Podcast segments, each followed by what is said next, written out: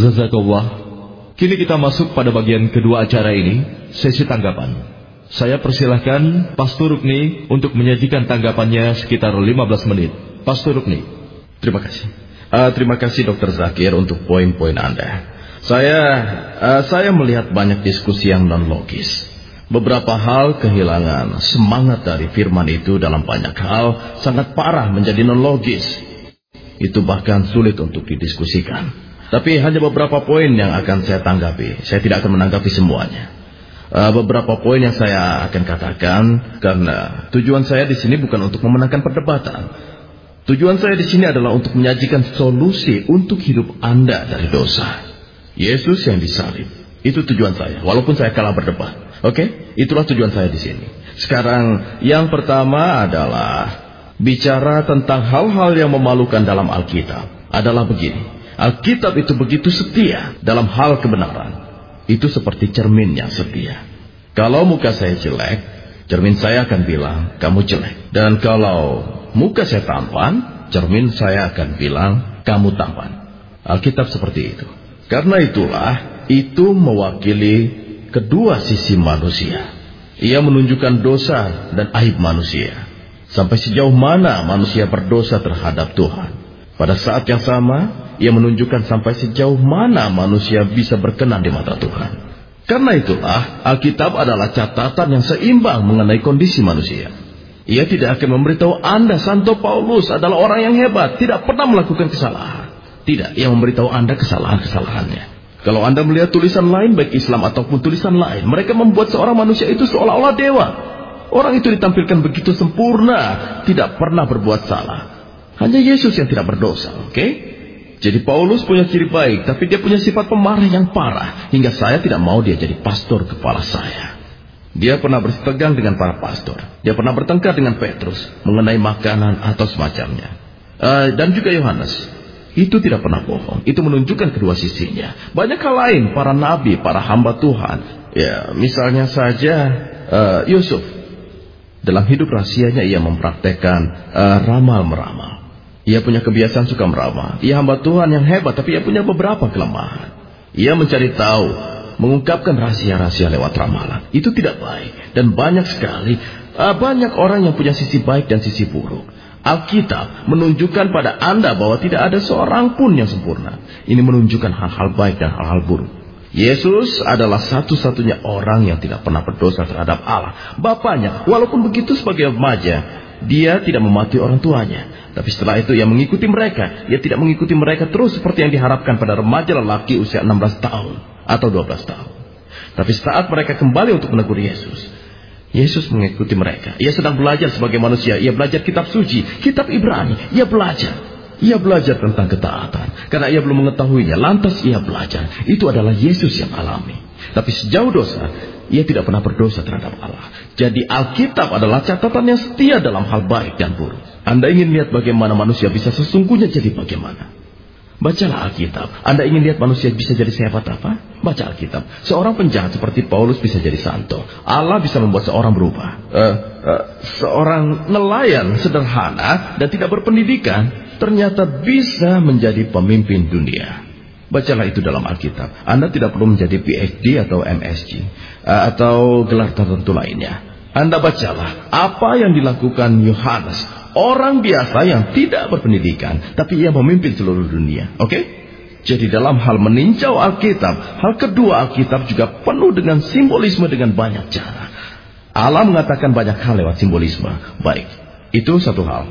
Mengenai huruf K besar dan huruf K kecil dalam kamus, saya belum memeriksa poin itu. Tapi dari kata-kata dari Dr. Jakir, uh, saya dapat kesan Kata kebangkitan dengan huruf K besar diberikan sebagai contoh dari kebangkitan. Dan menurut saya beliau itu salah. Kebangkitan yang berarti hidup kembali dari kematian. Koma, contohnya adalah kebangkitan Yesus dari orang mati. Ia salah mengerti itu. Menurut saya itu bukan sudut pandang religius. Karena itu adalah contoh. Kebanyakan kamus memberi saya contoh kata itu. Jadi menurut saya, itu tidak ada hubungannya dengan kami orang Kristen menganut prinsip huruf K besar itu kebangkitan Kristus dan huruf K kecil itu kebangkitan lain. Menurut saya bukan begitu. Anda salah paham tentang hal itu. Sekarang uh, poin lain yang dikatakannya menyalibkan Taurat. itu tidak berarti Taurat itu sendiri. Ia hanya bicara, uh, ia hanya bicara tentang bagaimana Taurat itu menghakimi saya karena saya itu pendosa. Daftar hukuman saya itu karena tuntutan Taurat. Dan itulah yang ditimpakan pada Yesus disalib. Jadi bukan Alkitab atau firman Tuhanlah yang disalib. Pernyataan itu tidak ada artinya, tidak logis. Taurat itu suci dan murni. Taurat itu dimaksudkan untuk mengungkapkan dosa, bukan menyembuhkan dosa, tapi untuk mengungkapkan dosa. Oke, okay? tapi Yesus datang untuk menyembuhkan dosa. Jadi itu bukan menyalibkan Taurat, tapi menyalibkan segala kutukan dan hukuman yang dijatuhkan Taurat terhadap. Daftar yang isinya, saya harus pergi ke neraka. Itulah yang disalibkan bersama Yesus. Kutukan itulah yang disalibkan. Yesus mengalihkan semua kutukan itu pada dirinya sendiri. Mengenai Yesus bangkit dari kematian seluruh Alkitab, uh. Zakir berkata bahwa tidak ada di mana pun dalam Alkitab berkata Yesus bangkit dari kematian. Saya terkejut. Berikan saya waktu agar saya bisa cari pastor dan mencarinya. Anda bisa membacanya kapan-kapan.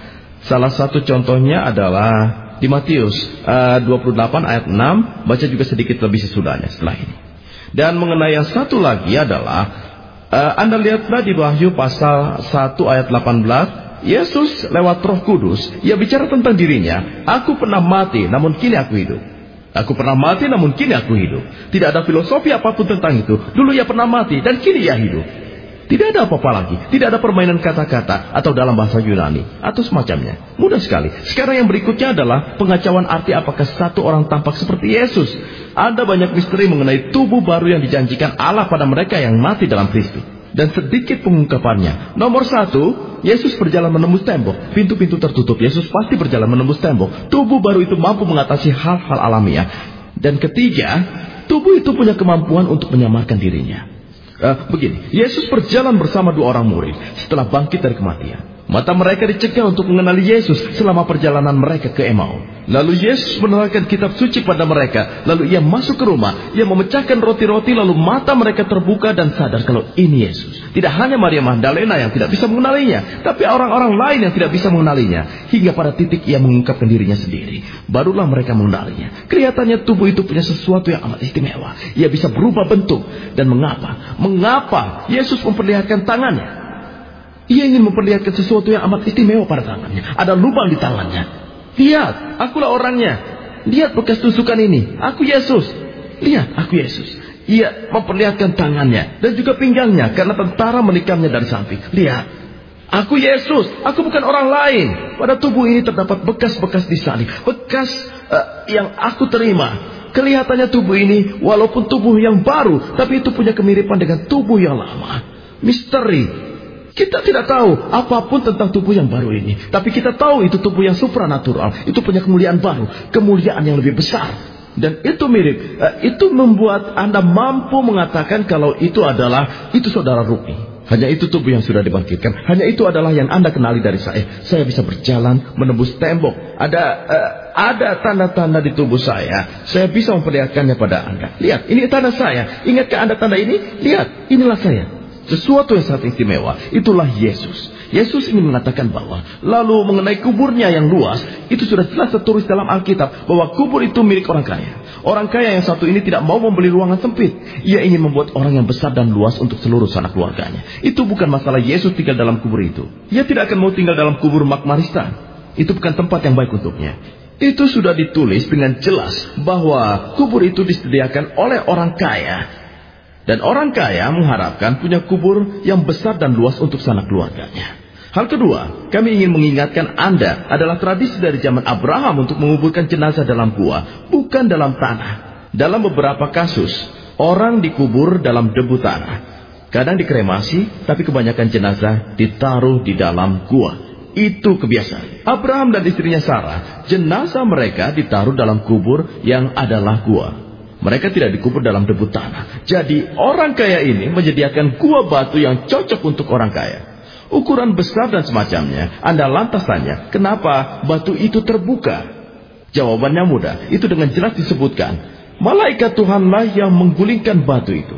Saat salah seorang dari Maria Magdalena dan satu orang lain datang, seorang malaikat yang kuat kuasa sudah menggulingkan batu itu dan mengguncangnya. Dan kedua prajurit ketakutan dan roboh seperti dua orang mati. Dan malaikat itu memberitahu kedua wanita itu, kalian tidak perlu takut. Itu tidak dimaksudkan untuk menakuti kalian. Itu hanya untuk sesuatu, uh, saya hanya menggunakan kata-kata saya sendiri. Itu hanya untuk menakuti mereka. Saya baru saja menggulingkan. Lihat, tidak ada dalam kubur itu. Lihat, kubur itu kosong. Begitulah, karena kubur itu sudah kosong, itulah gunanya menggulingkan batu itu. Untuk meyakinkan bahwa Yesus tidak lagi dalam kubur itu. Yesus tidak di dalam lagi. Kain kafan yang dipakainya dalam kubur tidak pantas lagi untuk dia pakai. Kain kafan yang ia pakai yang digunakan untuk membungkus jenazah seperti masa sekarang ini. Zaman itu saya tidak tahu, sudah tidak cocok lagi untuknya. Jadi ia singkirkan, dilipat di sisi kubur. Untuk pastinya itu dilipat di sisi. Jadi itu mengenai kubur itu besar. Uh, poin berikutnya adalah uh, mengenai Nabi Yunus. Yesus berkata, seperti Yunus di dalam ikan paus tiga hari dan seterusnya. Dan seterusnya, Yesus tidak berkata, aku tidak akan taruh dalam mulut ikan paus. Ia tidak bilang, ia akan dimasukkan dalam mulut ikan paus dan paus itu membawanya tiga hari tiga malam di laut. Ia tidak bilang begitu. Ia bilang, seperti Yunus, mirip Yunus, menurut contoh dari Yunus. Aku juga akan tiga hari di bawah bumi. Kalau Anda ingin memahami secara harafiah, apakah Yesus berada dalam tubuh ikan paus? Tidak. Tidak benar. Ia ada dalam gua yang merupakan kubur. Kuburan. Itu adalah simbolisme. Seperti Yunus tiga hari dalam perut paus. Seperti Yunus tiga hari dalam perut paus. Aku juga akan dikubur dalam kubur ini tiga hari. Yang kedua adalah tertulis dalam kitab uh, pada hari ketiga ia bangkit. Itu tidak secara spesifik bilang 24 jam dan beberapa menit. Berapa detik pada hari ketiga ia bangkit. Jadi kapan ia bangkit, tidak disebutkan jam berapa ia bangkit. Hanya disebutkan mereka datang lebih pagi dan menemukan ia telah bangkit. Tidak dicatat waktu spesifik untuk itu. Dan akhirnya, aku rasa waktuku sudah habis. Akhirnya, uh, saya tidak mau menyanggah. Akhirnya saya ingin memberi Anda satu poin. Saya hanya memberi Anda satu poin. Anda tertulis dalam Alkitab, keistimewaan menyaksikan keajaiban Yesus bangkit dari kematiannya. Melihatnya setelah ia bangkit. Uh, maksud saya, dengan cara apa saja.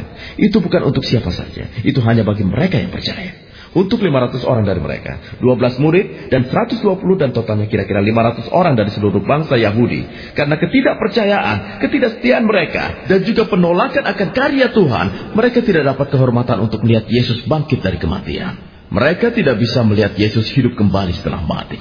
Jadi Anda juga hari ini, jangan keraskan hati Anda dan mengikuti jalan orang tidak percaya. Karena Allah akan menunjukkan dirinya sendiri pada Anda bila Anda mengikuti jalan iman. Terimalah firman dengan iman. Iman sederhana. Iman yang murni. Terimalah ia sebagai anugerah dari Tuhan. Ia akan menunjukkan dirinya pada Anda. Kalau Anda mengeraskan hati seperti koma yang dibengkokkan ke kanan. Koma ini dibengkokkan ke kiri. Dan akhirnya Anda akan seperti orang Yahudi. Dito, jangan lakukan itu. Terimalah ia malam ini. Lunakanlah hati Anda. Anda akan menerima pengampunan dari dosa. Dan kebangkitan di waktu yang telah ditentukan. Terima kasih. Terima kasih Pastor Rukni. Waktunya masih satu menit lagi. Kini saya persilahkan Dr. Zakir untuk mempresentasikan sanggahannya selama 15 menit. Alhamdulillah. Wassalatu wassalam ala rasulillah. Wa ala alihi washabi ajma'in amma ba'du. A'udzubillahi. Bismillahirrahmanirrahim. Wa qul ja'al wajaha qal batil. Innal batila kana zahuqa. Bismillahirrahmanirrahim.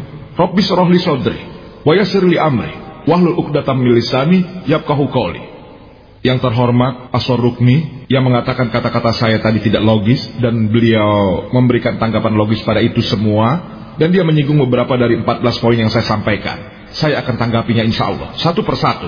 Andalah yang menentukan siapa yang logis, saya atau pastor. Pastor mengatakan mengenai definisi yang saya cek di kamus, tapi beliau setuju saya mengatakan yang benar bahwa huruf K besar menurut kamus Yesus Kristus damai besertanya dibangkitkan dari kematian dalam kebangkitan ia harus bangkit. Saya tidak mengatakan pada pastor untuk setuju dengan kamus. Karena beliau mungkin tidak setuju dengan kamus. Begitu juga saya. Tapi beliau harus setuju pada Alkitab.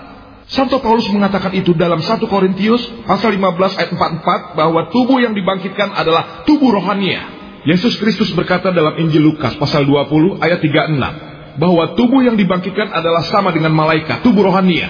Apa ia percaya pada Yesus atau tidak? Damai besertanya. Jadi, menurut Yesus damai besertanya, agar ia dibangkitkan, ia harus jadi roh, bukan tubuh yang hidup. Dan semua 14 poin yang saya sebutkan itu membuktikan bahwa ia masih hidup.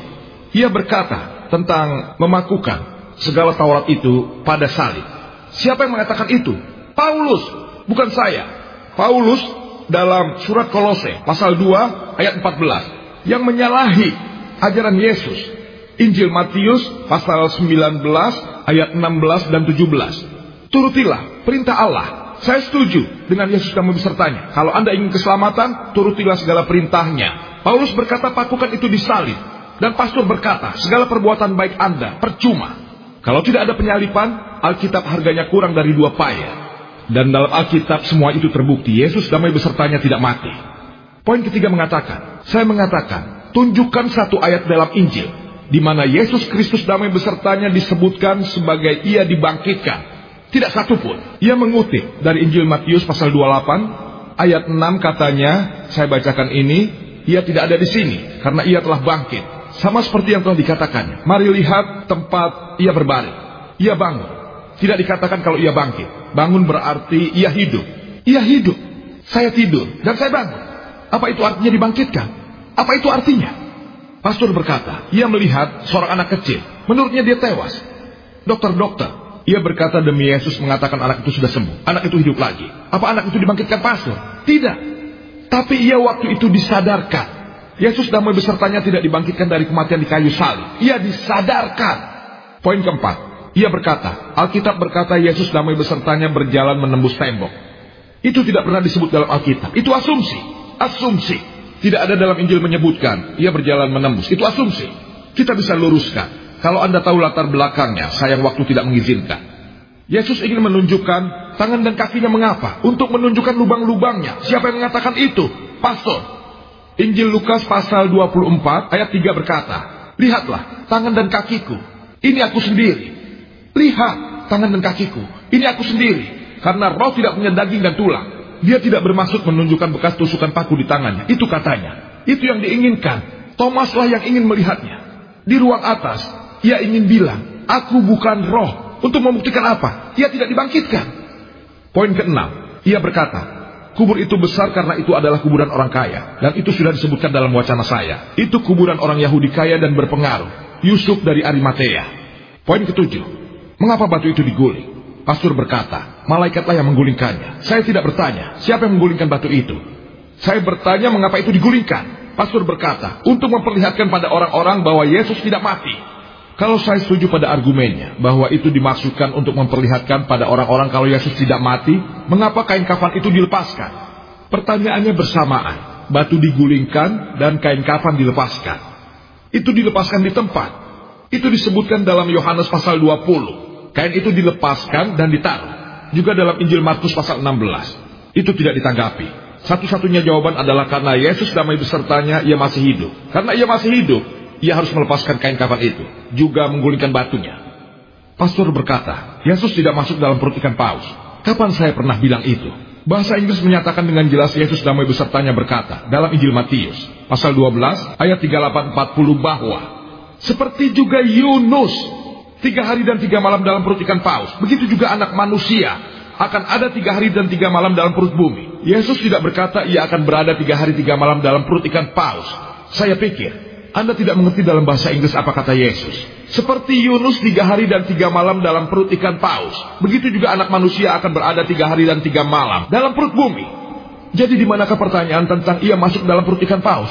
Itu bahasa Inggris jelas. Seperti Yunus dalam perut ikan paus. Begitu juga anak manusia dalam perut bumi. Yunus dulu masih hidup. Jadi Yesus Kristus untuk memenuhi nubuat itu ia harus tetap hidup. Tapi orang Kristen bilang, ia waktu itu mati. Agar ia memenuhi nubuat itu, ia harus tetap hidup. Pastor berkata, faktor waktu, saya setuju. Menurut Injil, ia bangkit di hari ketiga. Jadi, ia memenuhi nubuat tentang faktor waktu. Ada juga misionaris Kristen yang pernah bicara pada saya yang bilang, sehari semalam itu tidak berarti 24 jam. Dalam argumen Anda bisa setuju. Ada misionaris lain yang bilang, kalau saya pergi ke New York, jam 2 siang, Senin siang, berangkat dari New York esokan harinya, pagi-pagi sekali. Kalau ada seseorang yang bertanya pada saya, berapa hari Anda tinggal di New York? Saya akan bilang dua hari. Secara teknis itu salah. Tapi demi pengertian, saya bisa setuju dengan Anda, tidak masalah dua hari. Itu tidak berarti saya harus tinggal 24 jam. Kalau dia bilang dua hari, saya bisa terima dalam hal argumen. Alkitab berkata, menurut pastor dan saya setuju dengannya, Yesus Kristus damai besertanya bangkit pada hari ketiga. Sebagian hari bisa dianggap sebagai satu hari penuh. Kalau saya setuju dengan pastor, jangan terlalu mendetail. Jam berapa Yesus ditaruh dalam kubur? Dibaringkan pada Jumat malam. Kalau ia bilang sore, saya setuju. Demi argumen. Ia bilang siang, saya setuju.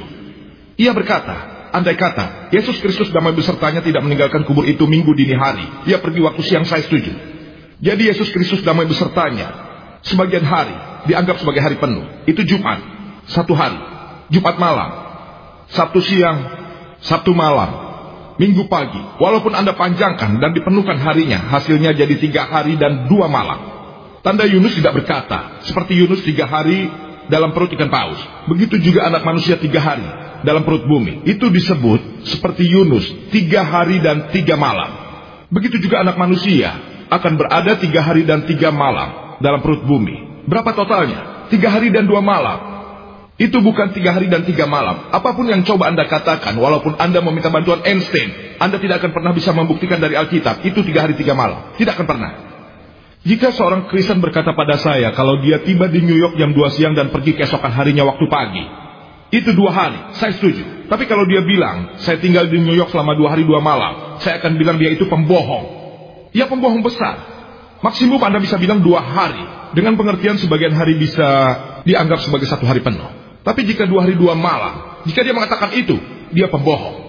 Beliau bilang, poin terakhir katanya, tidak ada yang melihat Yesus Kristus damai besertanya masih tetap hidup. Saya bisa buktikan dalam wacana saya. Saya telah memberinya 14 poin. Yang dinyatakan dalam pandangannya, yang lagi-lagi saya luruskan. Secara logis, Yesus Kristus damai besertanya masih hidup waktu itu. Itu berarti, menurut Santo Paulus, Menurut Yesus Kristus damai besertanya. Menurut kamus Oxford, kamus Webster, ia tidak disalibkan. Dan juga tidak dibangkitkan. Kalau ia tidak disalibkan, tidak ada penyalipan, tidak ada kekristenan. Dalam wacananya, pastor berkata, ia menerangkan dengan sangat gamblang. Dalam wacananya, ia berkata, setiap manusia, menurut pengertian gereja, setiap manusia dilahirkan dalam dosa. Setiap anak manusia punya noda dosa. Dosa yang diterangkan beliau secara benar dikatakan apa yang diterangkannya. Tapi redaksinya kurang tepat. Ia berkata bahwa Adam dan Hawa damai beserta mereka tidak mematuhi Allah dan makan buah terlarang dari pohon terlarang. Karena itulah Allah yang Maha Kuasa menghukum mereka dan kata beliau ia mengusir mereka dari Firdaus. Tidakkah itu cukup?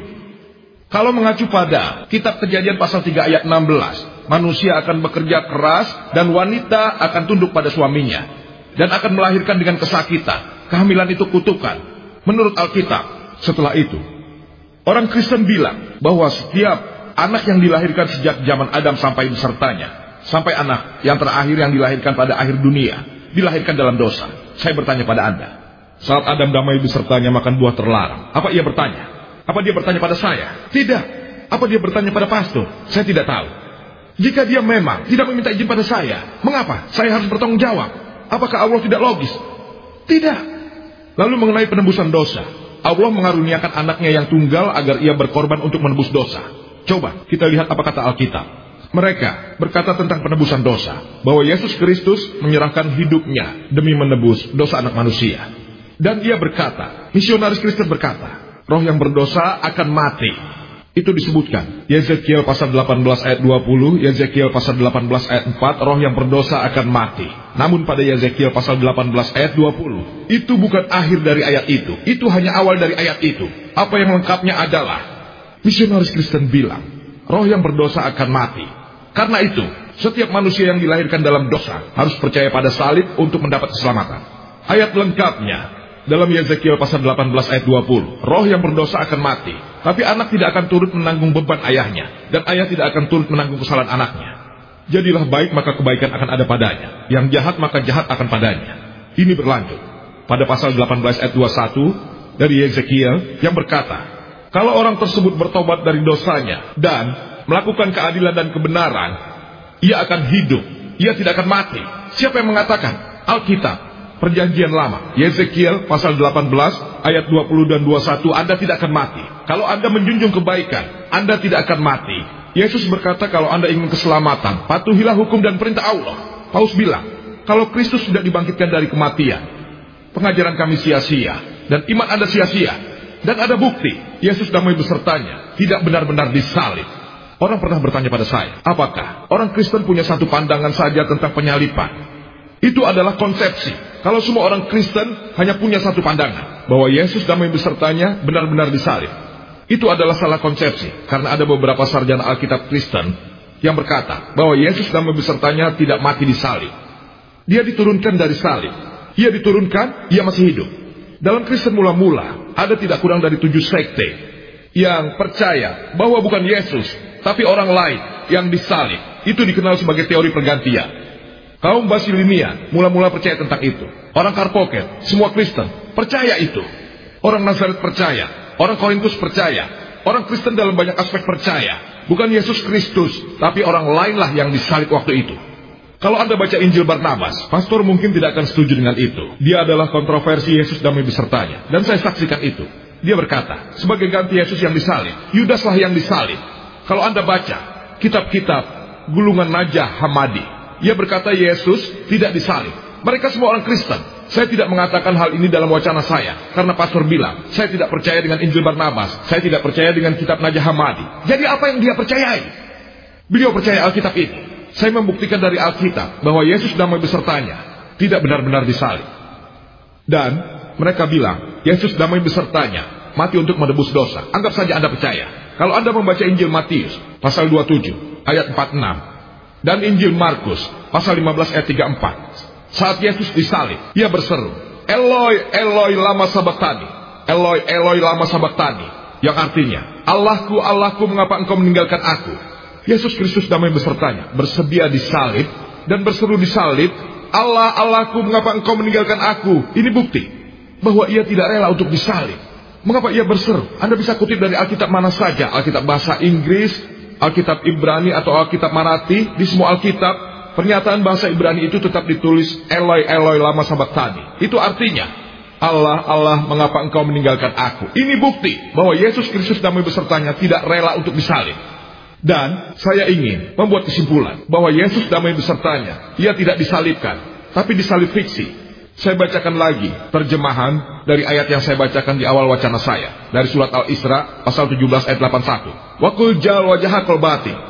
Innal batila kana zahuko. Saat kebenaran diungkapkan lawan kebohongan, kebohongan sirna. Karena kebohongan sesuai sifatnya alami akan sirna. Wa akhirut dawana alhamdulillahi rabbil alamin. Sekarang kita masuk ke sesi yang ketiga, yaitu sesi untuk tanya jawab terbuka. Untuk menghasilkan manfaat maksimum dalam waktu yang terbatas, kira-kira 50 menit, yang kita punya untuk acara tanya jawab, aturan-aturan berikut ini mohon diperhatikan. Pertanyaan Anda harus dalam topik, apakah Yesus benar-benar disalib? Pertanyaan di luar topik tidak akan dilayani. Dimohon agar mengajukan pertanyaan dengan singkat dan langsung karena ini bukan waktunya berceramah bagi para penanya. Pastor Rukni dan Dr. Zakir harus menjawab dengan pengertian yang luas dan jawaban-jawaban mereka tidak boleh melebihi lima menit. Anda hanya boleh mengajukan satu pertanyaan di satu waktu. Untuk pertanyaan yang kedua, Anda harus berdiri di belakang antrian lagi dan menunggu kesempatan yang kedua. Empat mikrofon telah disediakan di sini untuk para penanya menyampaikan pertanyaannya. Dua di dekat panggung untuk pria dan duanya di belakang untuk yang wanita. Kalau Anda ingin mengajukan pertanyaan pada Pastor Rukni, silahkan Anda antri di belakang mikrofon yang berlabel pertanyaan untuk Pastor Rukni. Contohnya, mikrofon pertanyaan di sebelah kiri saya ini di panggung adalah untuk Pastor Rukni, untuk pria. Begitu juga, mikrofon di sebelah tangan kanan saya, dekat panggung, adalah untuk pertanyaan Dr. Zakir. Begitu juga di bagian wanita, itu ditulis di mikrofon. Pertanyaan-pertanyaan yang tertulis dalam potongan kertas yang disediakan oleh para sukarelawan di sisi aula diberikan prioritas kedua dan akan dibacakan kalau waktu mengizinkan. Mohon menyebutkan nama dan profesi Anda sebelum mengajukan pertanyaan. Jadi pembicara punya apresiasi tentang tingkatan pertanyaan Anda dan memberikan jawaban yang sesuai. Kami akan mengizinkan satu pertanyaan pergiliran dengan rotasi menurut arah jarum jam. Bergiliran ditujukan pada tiap pembicara. Kini kami persilahkan pertanyaan pertama dari bagian pria di sebelah kanan untuk Dr. Zakir. Pertanyaan saya untuk Dr. Zakir Naik. Yesus Kristus disalibkan demi dosa manusia. Bisakah seseorang menebus dosa orang lain? Pertanyaannya adalah, apakah seseorang bisa disalibkan demi dosa orang lain dan itu pertanyaan yang logis. Sebagian dari itu sudah dijawab dalam sanggahan dan saya buktikan dari Alkitab bahwa menurut Alkitab, ya menurut Alkitab, kitab Yehezkiel pasal 18 ayat 20 dan 21 yang berbunyi, roh yang berdosa akan binasa. Tapi bila ia bertobat dari dosanya dan melakukan kebaikan, ia tidak akan binasa. Dan anak tidak bisa menanggung dosa ayahnya, dan ayah tidak bisa menanggung dosa anaknya. Saya tidak bisa bertanggung jawab atas dosa ayah saya, dan ayah saya tidak bisa bertanggung jawab atas dosa saya. Pesan sama yang ditulis dalam Al-Quran dalam beberapa tempat. Anda bisa baca dalam surat Al-An'am pasal 6 ayat 164, surat Al-Isra pasal 17 ayat 15, itu disebutkan dalam surat Al-Fatir pasal 35 ayat 17, surat Al-Jumat pasal 39 ayat 7, dalam beberapa tempat dinyatakan bahwa tidak ada penanggung beban bisa menanggung beban yang lainnya. Pesan yang sama, Yehezkiel pasal 18 ayat 20. Berarti dosa tidak bisa diwariskan. Pastor dalam pembicaraannya memberikan contoh Abraham damai besertanya di mana Tuhan memintanya untuk mengorbankan anaknya. Dan saya setuju dengan pastor. Allah menguji Abraham. Di saat terakhir Allah menaruh seekor domba. Berarti Allah yang Maha Kuasa Maha Adil. Ia ingin menguji nabinya. Dalam rangka pengujian itu, ia tidak mau mencelakai nabi itu. Ia tidak mau membiarkan anak sang nabi itu mati. Saat itu, ia menguji nabi. Bayangkan, kini kita punya Yesus Kristus damai besertanya sendiri disalib demi dosa orang lain. Itu melanggar Yehezkiel pasal 18 ayat 20. Dosa itu tidak diwariskan bila Adam damai besertanya melakukan dosa. Saya tidak akan bertanggung jawab atas dosa yang dia lakukan.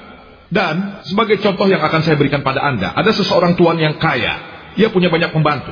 Ia berpesan jangan melakukan kesalahan, tapi mereka melakukan kesalahan. Dan tuan itu bilang, ini anak saya. Saya cinta anak saya. Dia membunuh anaknya itu. Dan dia bilang, kalian semua pembantu yang suka mencuri, yang dulu suka curang, percayalah saya membunuh anak saya demi pencurian kalian. Dan saya akan memberikan kalian keselamatan. Saya akan memberikan kalian upah. Apa itu kedengarannya logis? Para pembantu itu merampok. Mereka curang. Mereka takut pada tuan mereka. Tapi Tuhan bilang jangan khawatir. Saya bunuh anak saya. Percayalah. Saya bunuh dia demi dosa-dosa kalian. Saya mengampuni kalian dan memberikan kalian upah. Apa ini kedengarannya logis? Tidak kan? Allah Maha Kuasa. Mengorbankan anaknya. Kami tidak mengakui ia anak Allah. Kami tidak mengakui ia anak kandung Allah. Sebagai umat Allah, kami setuju bahwa ia adalah Nabi Allah. Dengan pengertian ia anak Allah, tapi ia bukan anak kandung Allah. Saya rasa itu jawabannya. Iya saudara, di kiri. Yang terhormat pastor, dalam Alkitab Injil Markus pasal 16 ayat 17 dan 18, tanda-tanda ini akan menyertai orang-orang yang percaya. Mereka akan mengusir setan demi namaku, mereka akan bicara dalam bahasa-bahasa yang asing, mereka akan memegang ular, dan sekalipun mereka minum racun maut, mereka tidak akan celaka. Sekarang kalau ini benar, bisakah Anda minum racun ini dan juga benda yang mematikan karena menurut saya ini akan benar-benar mematikan. Tapi karena Anda orang percaya, itu tidak akan membahayakan Anda. Bisakah Anda buktikan itu pada kami dengan meminumnya? Lagi pula, kalau sesuatu terjadi, kami tidak akan bertanggung jawab. Begini, itu ditulis dalam konteks bila orang melayani Allah. Dan ada kasus-kasus seperti terjadi di Cina dan Rusia, orang dipaksa meminum racun. Dalam konteks itu, tidak dalam konteks ingin mengejek Tuhan. Dalam konteks itu, Anda akan dapat kuasa semacam itu. Tidak dalam kalau konteks semacam ini. Tidak ada sesuatu pun yang akan terjadi pada Anda kan? Tidak hanya kalau Anda percaya dalam konteks melayani Allah dan tidak dalam konteks mencoba-coba Allah. Kalau begitu Anda... Uh, maaf saudara, Anda sudah mengajukan pertanyaan, mohon biarkan pembicara menjawab Baik, dengan caranya ya. Pertanyaan Anda sudah selesai, Anda boleh pegang botol Anda dan mengacungkannya tanpa bicara. Ya, silakan. Ada tertulis mengenai Yesus, kalau ia menjatuhkan diri, kakinya tidak akan patah. Dan para malaikat akan melindunginya. Iblis ingin ia terjun dan membuktikannya. Ia berkata, tidak, jangan mencobai Tuhan. Saya memberi Anda jawaban yang sama. Berikutnya adalah pertanyaan dari bagian wanita untuk Dr. Zakir. Ada pertanyaan? Silakan. Assalamualaikum Dr. Zakir Naik. Nama saya Azra dan saya ingin bertanya Pertanyaan tentang Yesus, damai besertanya. Disalibkan dan mati demi menebus dosa manusia. Manusia hanya bangkit bila hanya ia itu Tuhan. Bagaimanakah konsep keilahian Kristus dalam Islam dan Kristen? Itu pertanyaan yang baik. Saya ingin berkomentar tentang jawaban yang diberikan Pastor Rukni, dan saya ingin memberikan selamat. Ia berkata bahwa Yesus Kristus mengadakan mukjizat dan karena itu kepercayaan kalian meningkat. Dan saat ia datang ke Bombay, dia mengidap penyakit yang saya tahu sebagai dokter, itu adalah penyakit yang sangat parah. Dan Yesus menyembuhkannya dan ia membuat pamflet tentang hal itu. Yesus pernah membangkitkan gadis kecil katanya. Menurutku imannya sudah menurun. Dia tidak mau minum racun itu. Mungkin imannya sudah turun. Kalau ia beriman, ia akan minum racun itu. Tapi karena sudah menurun, saya akan memberikan dia selamat lagi. Ia sedang kembali ke dalam imannya, yaitu Islam. Dan Yesus damai besertanya berkata, dalam Injil Matius pasal 24 ayat 24 tertulis bahwa akan bangkitlah banyak Kristus palsu dan nabi palsu. Mereka akan mengadakan tanda-tanda dan mukjizat-mukjizat sehingga kalau mungkin mereka akan menyesatkan orang-orang pilihan juga. Mukjizat bukanlah ujian untuk membuktikan Anda ilahi atau tidak, umat Allah atau tidak, beriman atau tidak. Menurut Yesus damai besertanya, saudari kita mengajukan pertanyaan yang bagus. Apakah konsep keilahian Yesus dalam Islam dan Kristen? Satu, ayat saja sudah cukup surat Al-Maidah pasal 5 ayat 72 tertulis. Lakot kafarol lazina kol. Innallahu huwal masih ibnu Maryamah. Adalah bohong, penghujatan. Mereka yang berkata Yesus dan besertanya anak Maria adalah Allah subhanahu wa ta'ala. Wakola masih umat Kristen. Ya Bani Israel, kaum Israel. Abudallah, sembahlah aku, Rabbi wa Rabbukum, yang adalah Allahku dan Allahmu. Innahum yusrik billah. Siapa pun yang menyamakan siapa pun dengan Allah, takut haramallahu al jannah. Allah akan membuat surga haram baginya. Wa ma wahunnar, walalizolimin min ansor, api nerakalah tempatnya. Dia akan disiksa di sana selama-lamanya. Kalau Anda menyamakan siapa pun dengan Allah, kalau Anda bilang Yesus Allah, surga itu haram bagi Anda. Tidak ada keselamatan bagi Anda. Apa kata paham Kristen? Seperti yang pernah saya bilang, tidak ada satupun pernyataan dalam seluruh Alkitab di mana Yesus Kristus damai besertanya bilang sendiri bahwa ia Allah atau bilang sembah aku. Saya menantang semua orang Kristen, termasuk pastor, untuk menunjukkan ungkapan atau pernyataan dalam Alkitab di mana Yesus berkata bahwa dirinya itu Allah atau bilang sembahlah aku. Sebenarnya dalam konteks itu sudah jelas. Sebenarnya Yesus berkata, itu disebutkan di dalam Injil Yohanes pasal 14 ayat 28. Bapakku lebih besar dariku. Injil Yohanes pasal 10 ayat 29. Bapakku lebih besar dari segalanya. Injil Matius pasal 12 ayat 28. Aku mengusir setan dengan roh Allah. Injil Lukas pasal 11 ayat 20. Aku mengusir setan dengan jari Allah. Injil Yohanes pasal 5 ayat 30. Aku tidak dapat berbuat apa-apa dengan diriku sendiri. Aku menghakimi atas apa yang aku dengar dan menghakimanku adil. Sebab aku tidak menuruti kehendakku melainkan kehendak Bapakku. Kalau ada yang bilang bukan kehendakku tapi kehendak Bapak, ia muslim. Dan Yesus damai besertanya adalah muslim, bukan kehendakku, tapi kehendak Allah yang Maha Kuasa. Ia berkata dalam Injil Yohanes pasal 14 ayat 24, firman yang kau dengar bukan dariku, tapi dari Bapa yang mengutus aku. Injil Yohanes pasal 17 ayat 3, hidup yang kekal mereka yang percaya Allah yang benar dan mengenal Yesus yang telah engkau utus. Disebutkan dalam kisah-kisah Rasul pasal 2 ayat 22. Hai orang Israel, ialah Yesus dari Nazaret, seseorang yang telah ditentukan oleh Allah, yang dinyatakan padamu dengan mukjizat-mukjizat dan tanda-tanda yang dilakukan Allah dengan perantara dia. Seorang manusia yang ditentukan oleh Allah di antara kalian dengan mukjizat dan keajaiban yang dilakukan Allah Yesus Kristus damai besertanya dalam hal keilahiannya. Ia adalah salah satu nabi yang paling berkuasa dari Allah Subhanahu wa taala. Sekarang kami persilahkan pertanyaan dari bagian wanita untuk Pastor Rukni. Percaya pada salib dan kebangkitan adalah satu-satunya jalan keselamatan. Dan kalau Yesus mati untuk menebus dosa umat manusia, bagaimana orang-orang yang hidup sebelum Yesus mendapatkan keselamatan? Uh, ini topik yang sangat penting. Ini disebutkan dalam uh, banyak bagian Alkitab yang ada jawaban untuk itu. Uh, salib itu adalah sentral dalam sejarah. Orang Kristen melihat ke belakang, 2000 tahun yang lalu beriman pada Yesus. Tidak terbatas waktu. Mereka selamat karena iman mereka pada Yesus. Orang-orang percaya sebelum Kristus, termasuk Abraham dan orang-orang beriman terkenal lainnya, mereka memandang ke depan dengan iman. Para nabi memandang dengan iman ke masa Yesus. Mereka percaya padanya, karena itu mereka selamat. Itu tertulis bahwa saat mereka meninggal, mereka percaya pada Kristus di masa depan. Lalu Yesus saat ia meninggal, salah satu hal pertama yang dilakukannya adalah ia turun ke tempat di mana orang-orang percaya itu ditahan. Dan ia membebaskannya. Karena mereka meninggal dalam iman. Mereka belum bisa masuk surga karena hutang dosa mereka belum dibayar lunas. Tapi mereka ditahan di tempat spiritual yang netral dan aman. Dan Yesus turun ke tempat-tempat dalam dan membebaskan mereka. Dan saat Yesus mati di kayu salib, Banyak jiwa, kuburan orang-orang saleh dari segala zaman terbuka dan mereka berjalan di Yerusalem. Mereka melihat dengan matanya. Jadi, orang-orang di masa sebelum Kristus melihat ke depan pada Kristus dalam iman. Mereka diselamatkan lewat tindakan Yesus yang disalib. Orang-orang Sampai masa kini termasuk saya dan banyak orang lain melihat ke belakang. Dan kita selamat karena iman kita pada Yesus. Efek salib itu tidak terbatas waktu. Untuk umat manusia. Di masa lalu, di masa kini, dan masa mendatang. Terima kasih. Hadirin sekalian, boleh saya minta para penanya yang dapat giliran menyebutkan nama dan profesi mereka jadi para pembicara bisa memberikan jawaban yang setingkat dengan tingkat pengertian mereka. Saya mohon. Ya, saya Fajar Tagu dan saya mahasiswa. Di kamar atas Yesus muncul dalam bentuk roh. Bukankah itu bukti bahwa ia pernah mati dan dibangkitkan? Saya ulangi pertanyaannya, bahwa Yesus damai besertanya. Ia muncul dalam bentuk roh di ruang atas. Bukankah itu bukti bahwa ia pernah mati dan dibangkitkan? Firman itu ditulis dengan jelas dalam Injil Lukas pasal 24 ayat 37 yang sempat saya sebut dalam wacana saya dan saya paparkan mengatakan bahwa para murid ketakutan dan ngeri. Mereka mengira bahwa ia adalah roh, mengira. Mereka mengira Anda itu roh. Itu bukan Yesus damai besertanya. Itu benar-benar roh. Untuk meluruskannya, beberapa kata berikut diucapkan Yesus di Injil Lukas pasal 24 ayat 39 dan 40 ia berkata, "Lihatlah tangan dan kakiku, ini aku sendiri. Kemarilah dan lihatlah sendiri. Karena roh tidak punya daging dan tulang. Itu adalah kesalahan. Pihak para murid, mereka mengira Yesus itu roh. Yang dijelaskan oleh Yesus dan besertanya. Bahwa kalian, periksalah, ini tanganku. Kalian akan tahu bahwa aku bukan roh.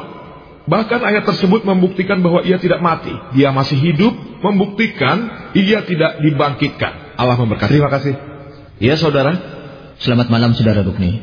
Saya akan menanyakan pertanyaan sederhana pada Anda.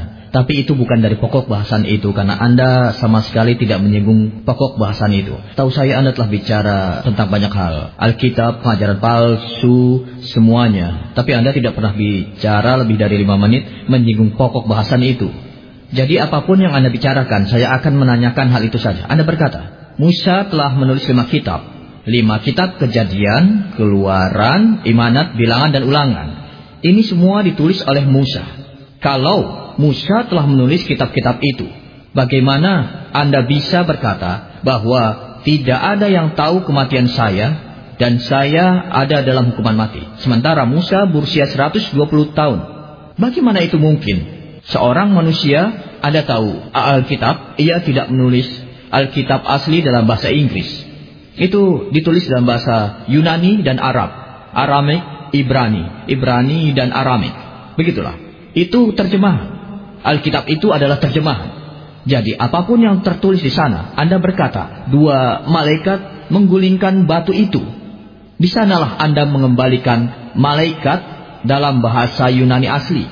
Zen, Anda terjemahkan jadi dua malaikat. Saat sampai pada hal para murid, khususnya Yohanes, Anda bilang murid-murid, Anda bermain-main kata. Sekarang, tolong katakan pada saya, Alkitab versi mana yang benar? Anda punya banyak versi. Dan dalam bahasa apa Alkitab lebih benar? Apakah Arab atau Inggris? Karena seperti yang saya tangkap, Ya, terima tidak, kasih. tidak. Saudara, ini pertanyaan serius. sampaikan ini pertanyaan pertanyaan lewat serius karena Tolong, saya tidak saudara. mengerti apa pun dari wacana pastor tentang pokok bahasan ini. Karena dia bicara tentang Musa, Yesus, ini dan itu. Saya menanyakan hal ini sesuai dengan itu. Anda harus melonggarkan peraturan ini. Saya mohon. Jadi ini pertanyaan yang saya ajukan pada Anda. Apakah bahasa yang digunakan dalam bahasa Alkitab? Apakah dalam Inggris atau dalam bahasa lain? Kalau saya ada jaminan hidup, saya ikut Yesus. Pastor, tolong terangkan bahasa apa itu? Uh, halo? Ah, halo?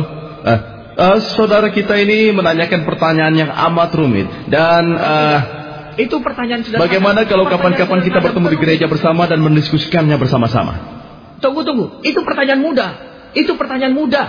Versi versi manakah yang benar? Dan bahasa apa yang digunakan Musa? Musa bisa hidup lama, tapi saya cepat mati. Saudara, Dan tidak saudara, saya mohon benar. tenang. Saudara, Apakah itu Inggris? biarlah para hadirin menentukan apakah jawaban itu benar atau salah. Apakah Tidak, itu tidak, cukup tidak. memuaskan? Saudara, Anda tidak bisa menjadi hakim sendiri. Tidak, tidak. Saya saudara, menilai. beliau telah menjawab. Tidak bisa, Biarkanlah. tidak bisa. Tolong Beri- saudara. Beri saya satu Tolong menit. tenang. Beliau berkata, Maaf saudara Alkitab dengar. itu adalah seperti Maaf, saudara. Alkitab itu seperti cermin. Saudara, tolong. tolong. Kami sebentar. menghargai antusiasme Anda. Kami menghargai Anda. Tapi. Anda harus Tolong. mengerti peraturan di sini. Saya akan mengulang. Saudara, kami menghargai antusiasme Anda. Kami menghargai jawaban yang diberikan saudara Rukni. Beliau bilang kita akan mendiskusikannya Tolong dan Anda juga disambut. Benarkan Pastor Rukni? Nah, saudara tenang saja. Silahkan pertanyaan Tolong selanjutnya untuk. Dr. Zakir dari bagian wanita.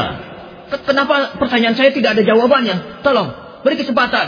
Silahkan, apakah ada pertanyaan dari saudari? Assalamualaikum saudara. Saudara, apakah itu konsep Tritunggal dan apakah hubungannya dengan penyalipan? FIXION. Silakan. Ini melangkah lebih jauh lagi. Apakah konsep Tritunggal itu? Bagaimana itu berhubungan dengan penyalipan? F-I-X-I-O-N. Terima kasih sudah menjelaskan itu. Akan sulit bagi saya untuk menjawabnya. Sekali lagi, sudut pandang Islam dan sudut pandang Alkitab, Quran dan Alkitab. Sekali lagi Quran memberikan jawabannya.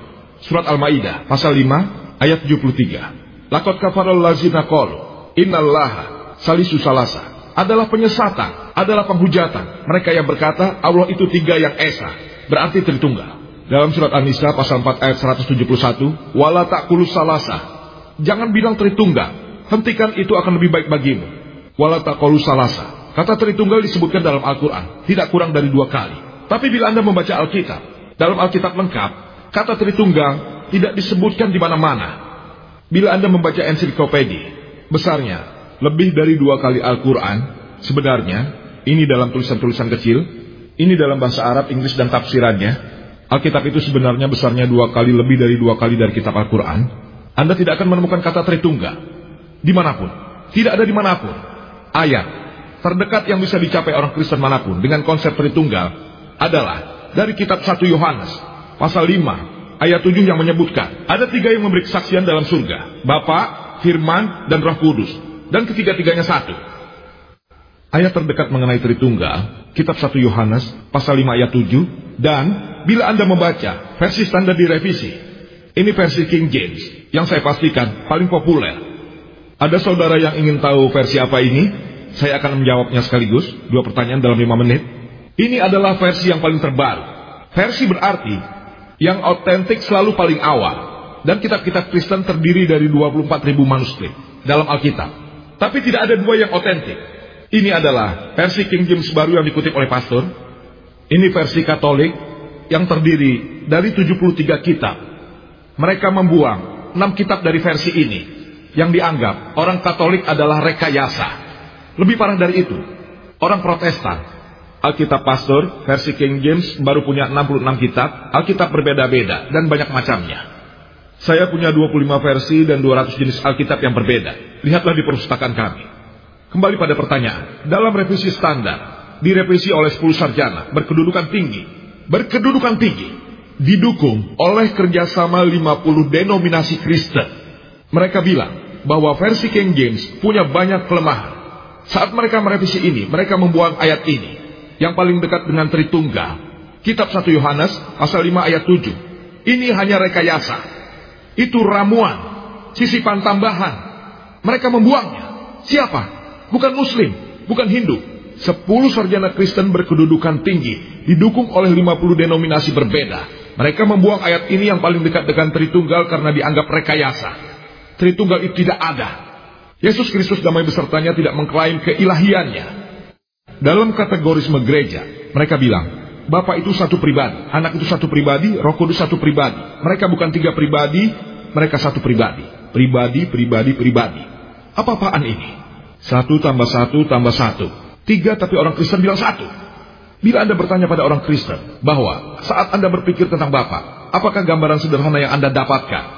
Dan orang Kristen, dalam gambaran sederhana Allah itu seperti Sinterklas duduk di surga dengan altar sebagai kursinya. Banyak yang bilang, Sang Firman atau Sang Anak, Yesus damai besertanya. Seperti Jeffrey Hunter dalam film King of Kings. Jeffrey Hunter, rambut pirang, putih, tidak seperti Yahudi, dia tidak buruk rupa tapi seperti Jeffrey Hunter. Saat mereka bicara tentang Roh Kudus yang datang dalam bentuk burung merpati saat Yohanes Pembaptis di sana, atau seperti bara api saat hari Pantekosta, tiga wujud yang berbeda. Kalau Anda bertanya pada orang Kristen, berapa wujud yang Anda lihat? Ia akan bilang satu. Sejauh apa pun Anda berusaha, Anda tidak akan bisa memandang ketika gambaran itu jadi satu. Dan mereka bilang tetap satu. Mereka sedang membohongi Anda. Satu tambah satu tambah satu jadi tiga. Itu bukan satu. Saya memberi Anda contoh. Lihat, konsep Tritunggal itu amat sulit dimengerti. Seorang manusia bisa jadi ayah, saudara, dan penguasa di waktu yang sama. Jadi mengapa Allah tidak bisa jadi ayah, anak, dan roh kudus? Baiklah kalau begitu. Kita anggap saja sebagai contoh. Misalnya menjadi seorang ayah, saudara, dan pengusaha. Seorang saudari bicara pada saudarinya. Ini rahasia. Tapi bayangkan, walau ayah yang kita sebut tadi tahu, bahkan si pengusaha akan tahu. Bila Anda membaca Alkitab, Injil Markus pasal 13 ayat 32 berkata, Yesus damai besertanya tentang hari itu, saat itu, tidak seorang pun yang tahu. Malaikat di surga tidak, anak pun tidak, hanya Bapak di surga saja. Artinya, waktu penghakiman bahwa Yesus Kristus tidak tahu, malaikat tidak tahu, Roh Kudus tidak tahu, hanya Allah Maha Kuasa yang tahu. Artinya, mereka bukan Tritunggal, bukan Tritunggal. Tritunggal adalah konsep yang tidak logis. Anda tidak akan bisa membuktikannya. Anggap saja saya setuju bahwa Yesus damai besertanya mati di kayu salib. Apa itu berarti? Allah mati di kayu salib.